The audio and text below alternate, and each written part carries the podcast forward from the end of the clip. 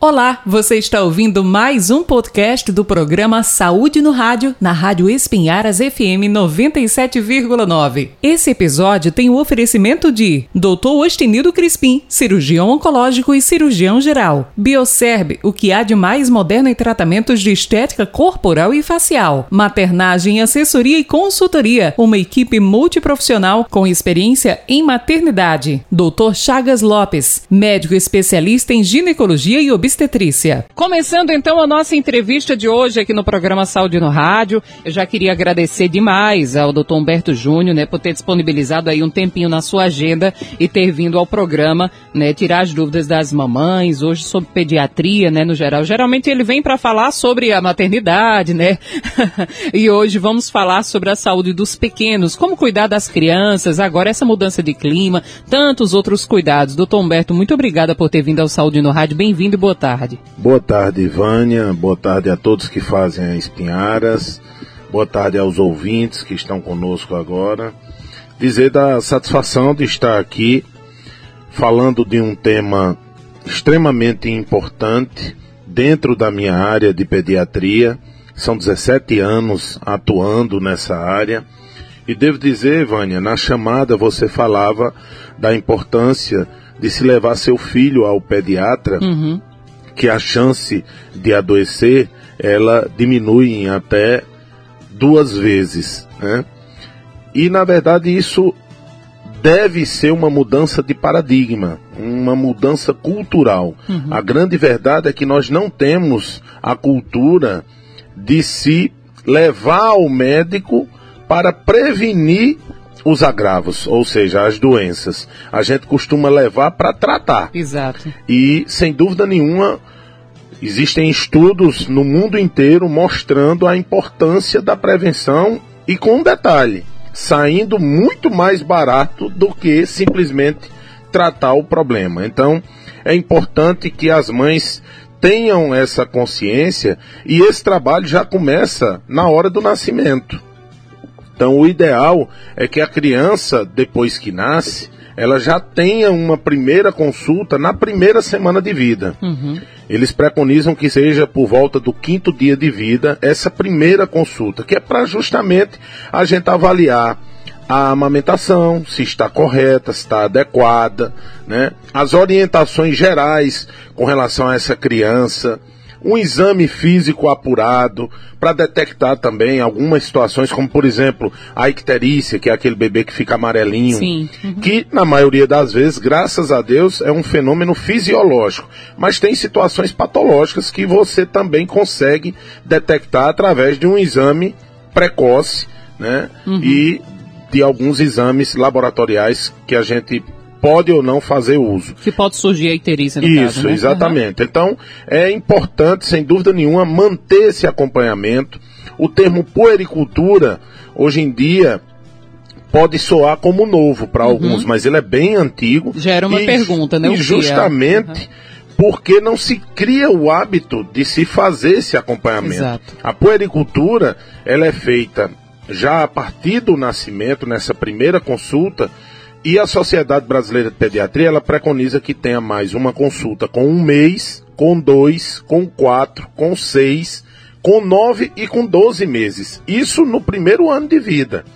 E aí alguém pode dizer, mas essa quantidade de consultas, sim, na verdade são consultas para acompanhamento que é para justamente você não só orientar essa mãe, mas conseguir detectar algumas situações que possam vir a acontecer sem que elas se tornem maiores. Uhum. Então, a prevenção é feita nesse sentido. Uma puericultura bem feita, é, Vânia, é uma consulta, inclusive demorada. Isso. É uma consulta diferenciada. Os próprios planos de saúde pagam diferente porque é uma consulta que envolve muita coisa. Você orienta essa mãe com relação à alimentação do bebê, orienta sobre cartão vacinal, orienta sobre os cuidados com essa criança, né?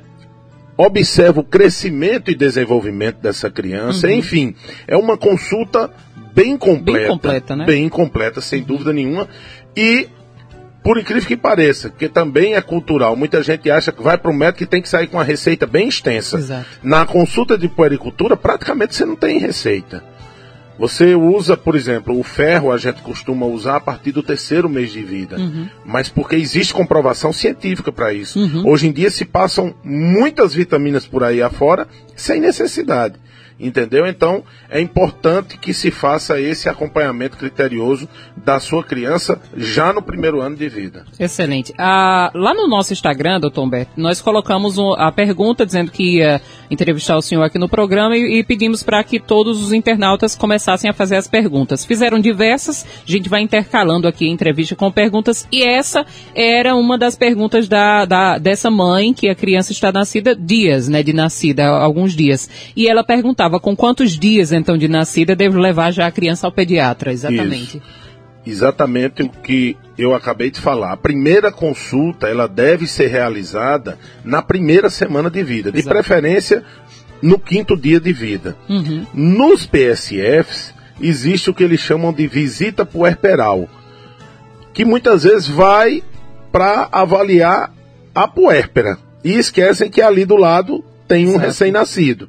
Então, o ideal realmente é que seja feito e a periodicidade é tal qual o que eu comuniquei, com um mês, que seria a segunda consulta, Uhum. depois com dois meses, com quatro meses, com seis meses, com nove meses e com doze meses. Essa seria a periodicidade, isso tratando-se de recém-nascido a termo. O que é isso? É aquele recém-nascido que nasceu no tempo certo. Certo. Se for prematuro, Prematuro. a gente orienta que nesse primeiro ano de vida a gente faça a consulta mensal, mês a mês, para acompanhar mais de perto esse crescimento e desenvolvimento que é diferenciado, porém, na maioria das vezes, até dois anos de idade, essas crianças se equiparam.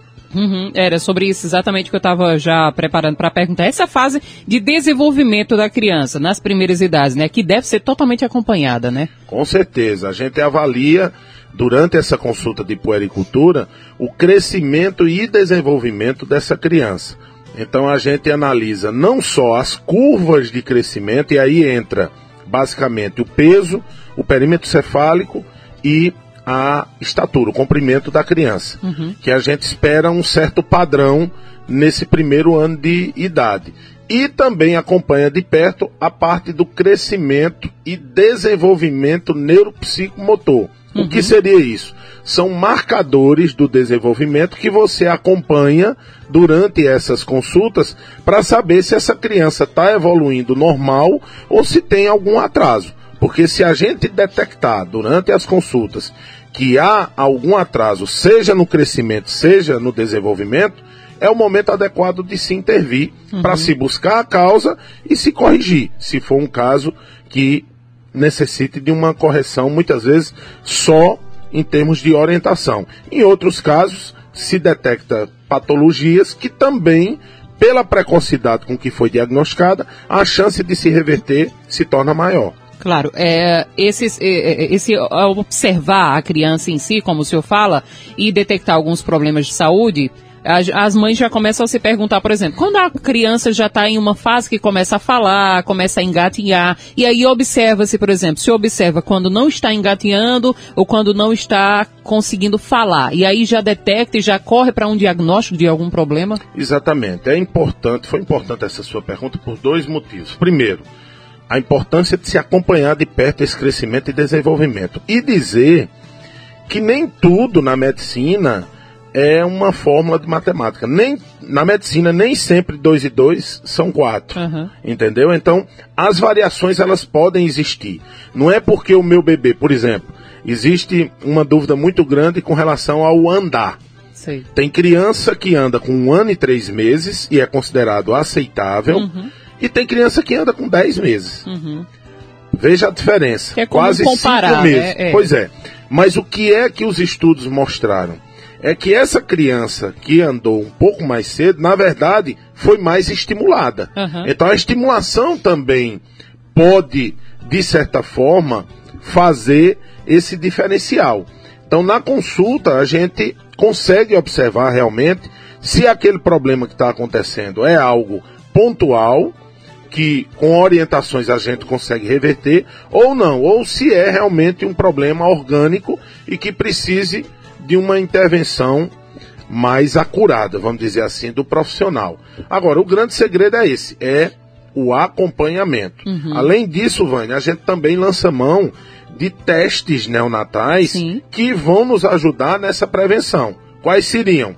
Hoje em dia a gente já tem o teste do pezinho, o teste da orelhinha, o teste do coraçãozinho, o teste do olhinho e o teste da linguinha. São cinco testes importantíssimos que são realizados, a grande maioria, se não sua totalidade, na rede pública, uhum. tá? De fácil acesso, mas que pasme você. Muitas vezes a gente ainda se depara, em pleno século XXI, com mães que não fizeram o teste do pezinho, por exemplo. Que a gente orienta que seja feita do terceiro ao quinto dia, mas que em tese pode ser feito até 30 dias de vida. Mas aí a gente se depara, muitas vezes a mãe leva a criança com dois meses de vida, quando a gente questiona, mãe, fez o teste do pezinho? Não, doutor, não fiz.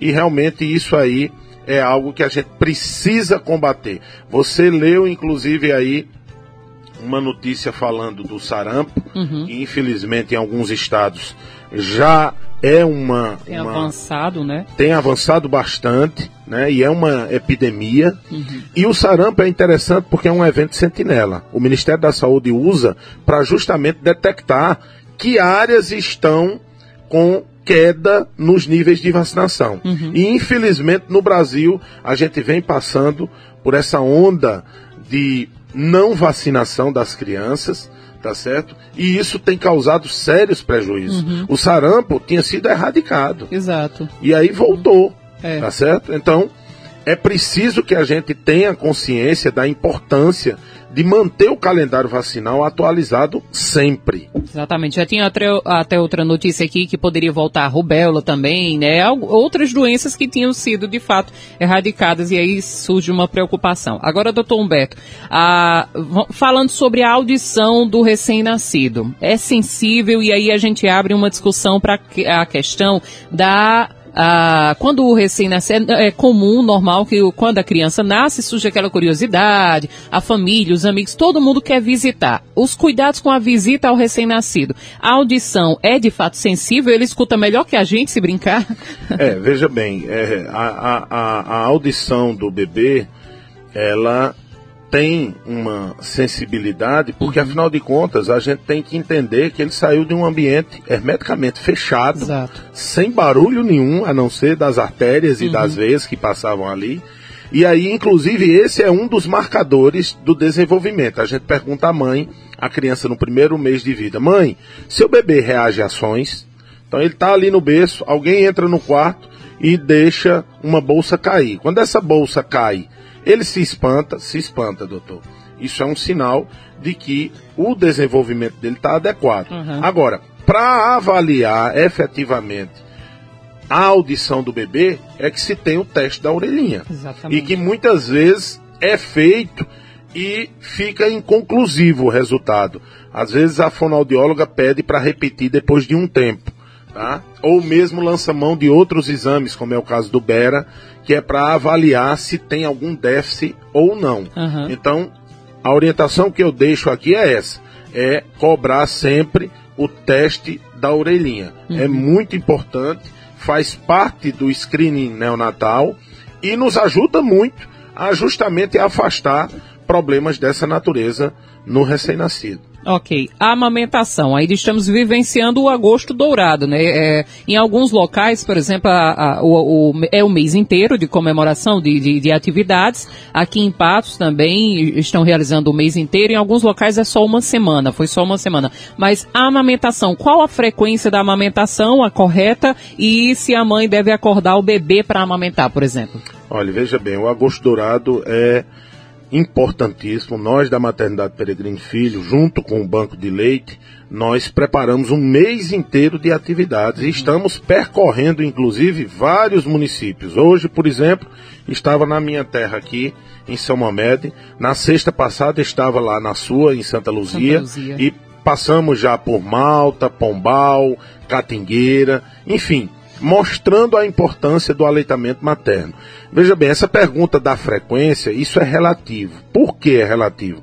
Porque você vai ouvir sempre do pediatra dizer em livre demanda. Uhum. Agora, quando a gente diz em livre demanda, é também importante que se diga que a mamada deve ser feita da forma adequada. E uhum. qual é a mamada adequada? É aquela que você coloca no peito, espera esvaziar a mama para poder passar para outra.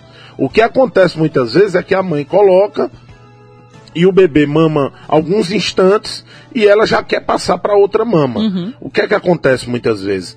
Essa primeira mamada, que é o primeiro leite, é um leite um pouco mais fraco. O segundo leite, que é o leite da mamada final, ele é mais forte, é mais rico e faz com que a criança ganhe peso. Então, essas dúvidas são muito frequentes nos ambulatórios e a gente costuma justamente orientar isso. A história do dormir, uhum. quanto tempo? O que é que a gente orienta? Se você deu de mamar adequadamente, volta a dizer, oferece uma mama até esvaziar e depois um pouco da outra, porque ele vai ficar saciado, uhum. você pode dar aí intervalos mínimos entre duas e três horas e não mais que cinco horas de intervalo. Por quê? Porque se você deixar passar desse tempo, a sua criança, o seu bebê, pode ter um fenômeno chamado hipoglicemia. Isso é perigoso, inclusive. Então, a gente pede para não deixar passar muito tempo. Não precisa ser rigoroso, olhar para o relógio. Ah, o doutor disse que três horas, três horas eu vou acordar meu bebê. Não. Mas também não deixe passar mais que quatro, uhum. cinco horas. A média são três, mas isso pode variar. Excelente. Eu tenho algumas perguntas aqui, claro, preparei o, script do programa, porém elas estão uh, bem parecidas com as dos ouvintes, então vou priorizar muitas perguntas dos ouvintes. Por exemplo, a primeira ouvinte aqui pergunta: Boa tarde, gostaria de saber quais os, os principais cuidados devemos ter para evitar as rinites alérgicas. Veja bem, rinite alérgica é uma situação é, de um problema genético Geralmente a criança traz essa carga, seja do pai, seja da mãe ou de ambos, né? E na verdade o que a gente costuma dizer às mães é que elas devem se preocupar justamente com a alimentação e com o ambiente em que essa criança vive. Daí a importância do aleitamento materno. Quando é que às vezes as crises se antecipam? É justamente naquela mãe que deixou de amamentar e começou a oferecer fórmula. Isso porque existem estudos mostrando uma relação íntima entre rinite alérgica, por exemplo, e intolerância à lactose. Uhum. Às vezes a gente pensa que intolerância à lactose só traz problema gástrico, só dá diarreia ou vômito. Não, mas ele pode se apresentar também através de problemas cutâneos, hum. né? E respiratórios, entre eles a rinite alérgica. Então, mais um motivo para essa mãe manter o aleitamento materno exclusivo até os seis meses.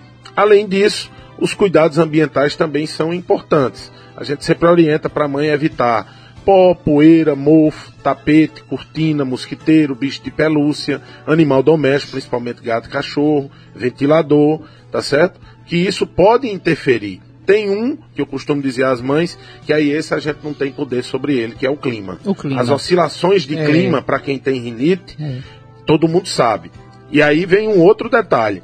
Rinite, você não vai ter a cura da rinite. Você vai conviver com ela. Eu tenho Controle, 41 né? anos e convivo com ela, Exato. meu pai tem 70, convive com ela. Então, é preciso a gente ter esse entendimento, porque é aquela questão cultural. As Sim. mães acham que tudo é passível de tratamento e cura uhum. e que não vai dar mais. Muito pelo contrário. Muitas das gripes que as mães costumam dizer, ah, meu filho gripa todo mês às vezes, na verdade, é uma rinite uhum. que a criança tem. Ok. Uh, tem uma pergunta aqui, eh, eu sabia que ia aparecer essa, né? Biotônico Fontoura. Vou até dizer a, a marca, né? Disse a marca. Uh, qual a idade que pode, pode dar biotônico fontoura à criança, por exemplo, porque é muito comum, eu tomei muito, minha mãe sempre colocou lá em casa para mim e para meu irmão. E aí vem outra, outra questão. Biotônico com semente de sucupira. Previne contra as doenças na garganta, por exemplo? Minha mãe deve estar ouvindo agora e dizendo, ah, dei muita ela. Veja bem, é, tem muita coisa que se faz pelo entendimento ou conhecimento que se tinha antigamente. Sim. Eu respeito, eu quero dizer que eu respeito. Claro, os remédios da natureza. Porém, uhum. a verdade seja dita, não tem comprovação científica alguma. Para mim, o verdadeiro biotônico fontora é o leite materno. Uhum. Ou crianças maiores é comer bem. Uhum. Agora, o que a gente vê no dia a dia, Vânia, de cada 10 crianças que você atende num consultório ou num ambulatório, de cada 10, 11 tem erro alimentar. Ou seja, todos. Uhum. É uma coisa impressionante. É. Todos têm um erro alimentar. Então, quando você vai pesquisar, é muito raro que você identifique naquela criança, por exemplo, um problema orgânico que justifique o não ganho de peso. Quando você vai olhar direitinho, é a criança que não se alimenta bem, que troca a refeição, troca um almoço por um mingau, ou por um biscoito, ou por um sanduíche, tá entendendo? Que não se alimenta de frutas, verduras e legumes, não tem uma alimentação saudável, e isso tem uma ligação direta com esses quadros de baixo peso, ou de peso errado, porque inclusive ultimamente tem acontecido o contrário. Uhum. Antigamente se tinha muito problema com desnutrição, uhum. hoje é com obesidade. Exato. Porque não só come errado, como também se alimenta de forma é, sem nenhum critério e sem gastar aquilo que está consumindo. Uhum. Então hoje em dia o que é que a maioria das crianças fazem? Sentam de frente a uma televisão ou pegam um tablet e aí vai comendo tudo que coloca ali para ele e não gasta energia. Uhum. Onde é que eles vão gastar energia? Não gasta. Hoje você não vê mais as crianças brincando na rua de futebol, uhum. andando de bicicleta, eh, praticando um esporte. É todo mundo com seu smartphone, Isso. com seu laptop ou com seu computador e diante de uma televisão. Então, são hábitos de vida que precisam ser revistos. Mudaram, né? É. E muitas vezes não é fácil. Uhum. Você tirar a mãe da zona do conforto é complicado. É. Porque muitas vezes ela vem na esperança de um remédio milagroso mudar tudo, né? E muitas já chegam, doutor, passe a vitamina pro meu filho. E aí eu muitas vezes brinco, mãe, a minha vitamina é comida. Uhum pegue as frutas de casa, faça uma salada e coloque para seu filho comer. É muito mais nutritivo do que umas gotinhas de um remédio. No caso, o biotônico ele deve ser aplicado somente para, como se fosse um, su um, suplemento alimentar e não para outras gripe, é... resfriado. Ou... Não, não, não, tem, não tem evidência nenhuma. Crise não. Garganta. Volto a dizer, suplemento uhum. alimentar também na minha visão eu não uso. Que certo. os donos lá e diretores da, do biotônico me que me perdoem, mas é eu, eu falo baseado na minha experiência de Sim. 17 anos, que sabe que, na verdade, o pano de fundo de tudo isso é um erro alimentar. Sim. Se você corrige, eu posso dizer a vocês que até hoje eu nunca tive um caso de uma criança que não melhorou, que não houve uma evolução satisfatória a partir do momento que não é só a mãe não, gente, uhum. porque eu digo muito, não pode só a mãe ter a iniciativa e o pai, por exemplo, ser o super-herói que vai continuar dando a coxinha ou o pastel que ele uhum. quer. Tem que ser a família sim, inteira, sim. tem que participar todo mundo. As refeições precisam voltar a serem realizadas na mesa. Com uhum. todo mundo sentado. Exatamente. Isso a gente acha que não, mas são pequenos detalhes que fazem toda a diferença. Até porque criança repete muito o que o adulto repete, faz. é o exemplo. Né? É o exemplo. Então a gente tem que participar para que isso seja mudado. Exatamente. Os riscos de não manter em dia a caderneta de vacinação. E se é possível aplicar as vacinas depois do prazo? Está mandando um abraço para o senhor. Abraço, meu amigo, a todos os ouvintes, a todos que mandaram aí palavras de felicitações, o meu muito obrigado.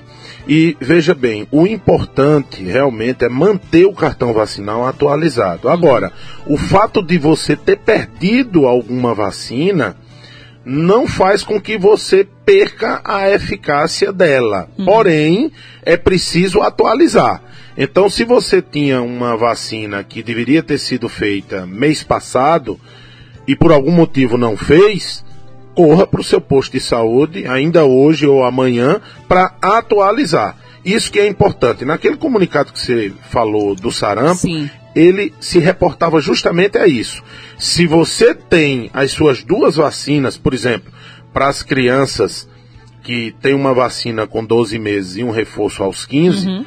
se você teve as duas vacinas, você pode ter 40 anos hoje que elas continuam valendo. Entendeu? Ah, é. Agora, mas quem perdeu a, a, a Quem perdeu vai ter que refazer a vacina, porque mal ela não vai fazer. Ah, então eu, por exemplo, eu não, eu não lembro agora não se lembro. eu já tenho. Eu ainda tenho minha caderneta. Perdi. E agora? E se eu já tiver as duas doses? Eu posso tomar uma terceira, não faz mal. Só não vou exigir que você diga a idade, porque teria que dizer a idade. Digo, mas, 32 anos. Então 32 não. ainda está dentro daquele grupo para se fazer duas doses, tá certo. tá entendendo? Uhum. E aí o importante é que você realmente faça, porque você não só vai estar se prevenindo, como principalmente claro. não vai ser um agente multiplicador, que às uhum. vezes você não pega, mas você transmite. Sim, sim, exato. Então tem esse detalhe. Exatamente. Mais uma pergunta da ouvinte. Boa tarde, pergunta ele se é normal uma criança de dois anos ainda não dormir a noite toda, passa a noite acordado como se estivesse tendo insônia. Veja bem, pergunta muito interessante, tá certo? E a gente aproveita esse momento para dizer que, principalmente, tudo bem, ela está falando de dois anos, uhum. mas muitas mães perguntam daqueles lactentes jovens, com Sim. dois, três, quatro meses. Veja bem, esses lactentes jovens, na verdade, eles não sabem o que é manhã, tarde, noite e madrugada, não. Quem sabe somos nós. Então, é preciso orientar essa mãe para que ela entenda que essa é uma fase de adaptação e que é preciso a mãe se adequar à rotina do bebê e não o contrário, que é o que acontece. Agora, a gente entende que o que é que muitas vezes acontece? A mãe passa a noite acordada porque o bebê passou a noite acordado ou acordando várias vezes para mamar, e de dia que o bebê está dormindo e que ela também deveria estar dormindo, descansando, uhum. ela é dona de casa. Então Verdade. tem que correr para arrumar a casa, para preparar almoço. E isso daí, Vânia, vai aos poucos criando realmente uma situação para essa mãe de estresse uhum. que pode inclusive interferir na produção de leite. De tá? Uhum. Outra coisa, nessa criança com dois anos, é o contrário. O que é que acontece muitas vezes? É criado um hábito, uhum. e isso vem de longo tempo, de, por exemplo, a criança acordar várias vezes para mamar. Uhum. E na grande maioria das vezes, não deveria ter sido ofertado o peito naquele momento, porque, por exemplo, voltando àquilo que eu falei, se ela mamou bem, vai ter aí até três horas de intervalo. Mas às vezes a criança acorda ou desperta uhum. com uma hora depois. A mãe vai dar o peito. Uhum. Isso gera um hábito. Claro. E aí às vezes a criança passa a acordar para justamente ficar buscando aquele peito que sabe que vai ter. Uhum. Então é só uma questão de ajuste, de mudança de hábitos para que essa criança passe a dormir melhor. Existe também, só para fechar, a questão do terror noturno, que é o pesadelo tá? Mas nesses casos a orientação é apenas acalentar a criança. Acalentar que ela volta a dormir normalmente. Ok, algumas perguntas aqui das ouvintes falando sobre rinite, sobre alergias. O doutor já respondeu, as gripes, por exemplo, nessa época na cidade. Ah, que doenças, deixa eu pegar aqui, que doenças podem levar ao crescimento do baço? Essa ouvinte está perguntando aqui. Olha, veja bem, isso é muito relativo, tá? Em criança, para ter uma esplenomegalia, que é esse aumento do baço, tem determinados tipos de anemias que podem provocar. Ela está dizendo tá? que os exames de sangue estão todos normais, e mesmo assim a, a, o outro exame dá crescimento do baço. É, veja bem. Uhum.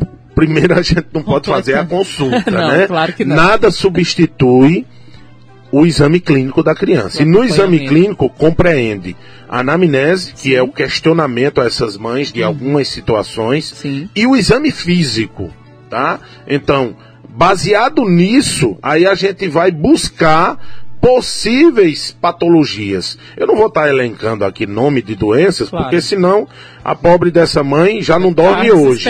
É. Então, é, é, ela precisa ser bem avaliada, né? o caso precisa ser bem avaliado, com um médico acompanhando, fazendo o exame físico e, eventualmente, alguns exames complementares podem ser solicitados para elucidar o diagnóstico. Eu tenho dito aos meus alunos também, é, muitas vezes, que o mais difícil na medicina, Vânia, é dar diagnóstico. Uhum. Depois que a gente imagino. fecha o diagnóstico, tudo é fácil. Até o celular lhe dá o tratamento. Se você botar o nome da doença, ele vai dizer.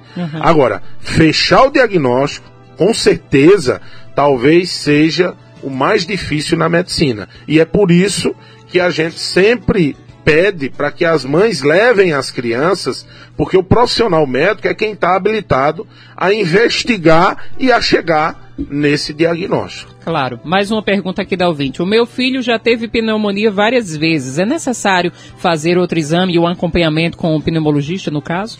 Não, veja bem, não é comum pneumonias de repetição, tá? Não é comum. Porém, o fato do filho dela ter tido uma pneumonia algum tempo atrás, muitas mães perguntam isso. Doutor, e fica alguma sequela? Em tese, não. Se foi tratado, resolveu aquele problema. Se ele tiver outra, é por uma outra situação, mas aquela foi tratada. Agora, se as pneumonias passam a ser de repetição, aí é preciso investigar, porque pode ter alguma patologia por trás disso. Por exemplo, crianças com paralisia cerebral. São aquelas crianças que ficam acamadas, Aham. que produzem muita secreção.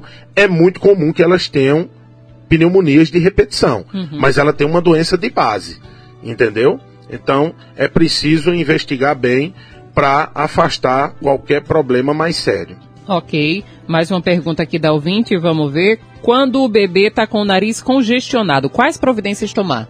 Pergunta muito boa e muito frequente nos ambulatórios, tá?